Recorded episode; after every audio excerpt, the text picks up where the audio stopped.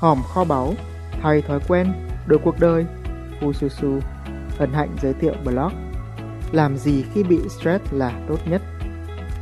Hãy ăn bánh mì ba tê. Gần đây, có nhiều chuyện diễn ra không như ý.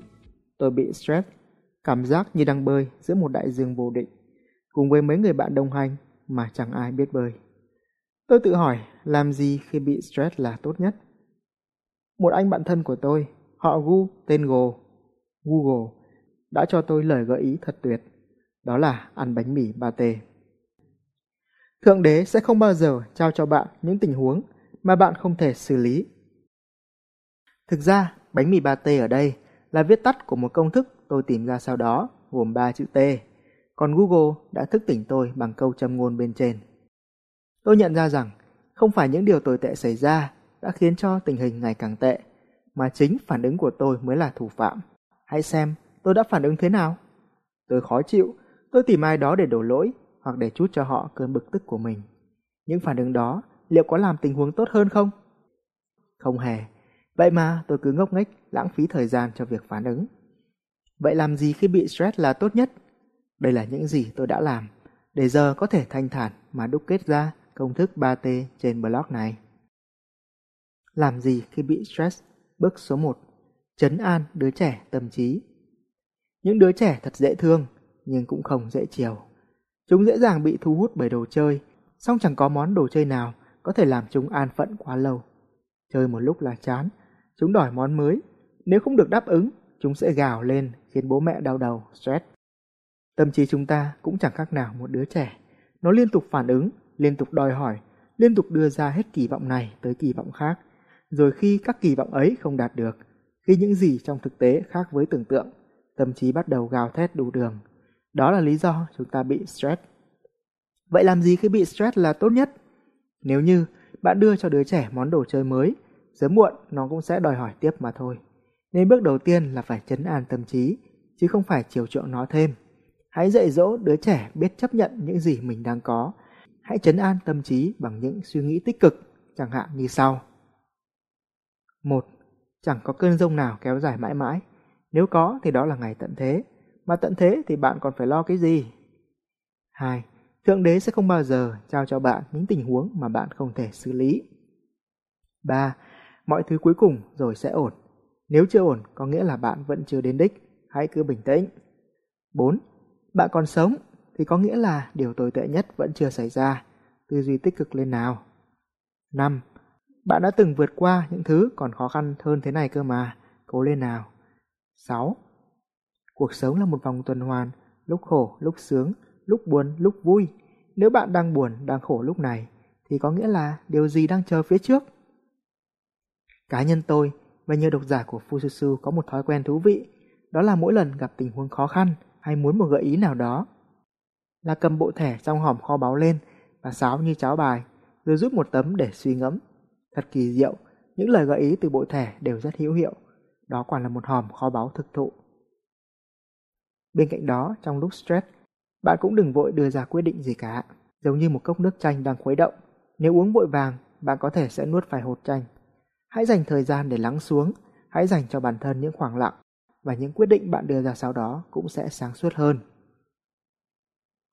Cần làm gì khi bị stress? Bước 2. Tập trung vào điều bạn muốn. Thông thường khi bị stress, người ta hay tập trung vào những thứ họ không muốn hơn là những thứ họ mong muốn hay là mục tiêu ban đầu. Những thứ không muốn thì sẽ chỉ mang lại cảm giác khó chịu. Bạn càng tập trung vào đó thì sẽ càng stress. Thật là sai lầm. Song đó lại là một thói quen cố hữu. Nên ngay khi tâm trí được chấn an, bạn hãy lập tức hướng nó tới điều mà bạn mong muốn, tới mục tiêu của bạn. Chẳng hạn, bạn đã nỗ lực rất nhiều nhưng vẫn thất bại. Những kết quả không như ý cứ xuất hiện. Làm gì khi bị stress như vậy? Hãy chấn an tâm trí bằng những suy nghĩ tích cực hoặc nghĩ tới một thành công nào đó trước đây của bạn. Bởi vì suy cho cùng, thành công mới là điều bạn muốn cơ mà. Khi tâm trí đã được chấn an, hãy tự hỏi bản thân, mình đang thực sự muốn gì? Nghiêu tầm nghiêu, mã tầm mã. Chơi với những người bạn tốt, bạn sẽ tốt hơn và ngược lại. Điều này cũng đúng với những suy nghĩ. Suy nghĩ tiêu cực này sẽ dẫn tới những suy nghĩ tiêu cực khác và ngược lại. Bạn càng tập trung vào những điều mình muốn, những điều tích cực, thì cơ hội để chúng xuất hiện sẽ càng được nâng cao. Ngay từ bây giờ, hãy tạo ra một cuốn nhật ký thành công, nơi ghi lại những thành tựu từ nhỏ tới lớn của bạn, để bất cứ lúc nào gặp khó khăn, bạn cũng có thể dễ dàng điều hướng tâm trí của mình tới những điều tích cực bằng một cách đơn giản. Mở nhật ký thành công ra xem và tự cười một mình. Stress rất ghét những tiếng cười. Khi chúng xuất hiện, nó sẽ phải đi thôi. Cần làm gì khi bị stress? Bước 3. Thay đổi trạng thái và hành động. Làm gì khi bị stress nặng đây? Suy cho cùng, stress cũng chỉ là một trạng thái cảm xúc. Nhiều nghiên cứu khoa học đã chỉ ra rằng trạng thái cảm xúc và trạng thái cơ thể của bạn có sự liên quan mật thiết. Chẳng hạn, sẽ khá mất tự nhiên nếu bạn nắm hai tay thật chặt, đưa lên trời trong trạng thái của người chiến thắng và nói tôi buồn quá. Hãy thử mà xem.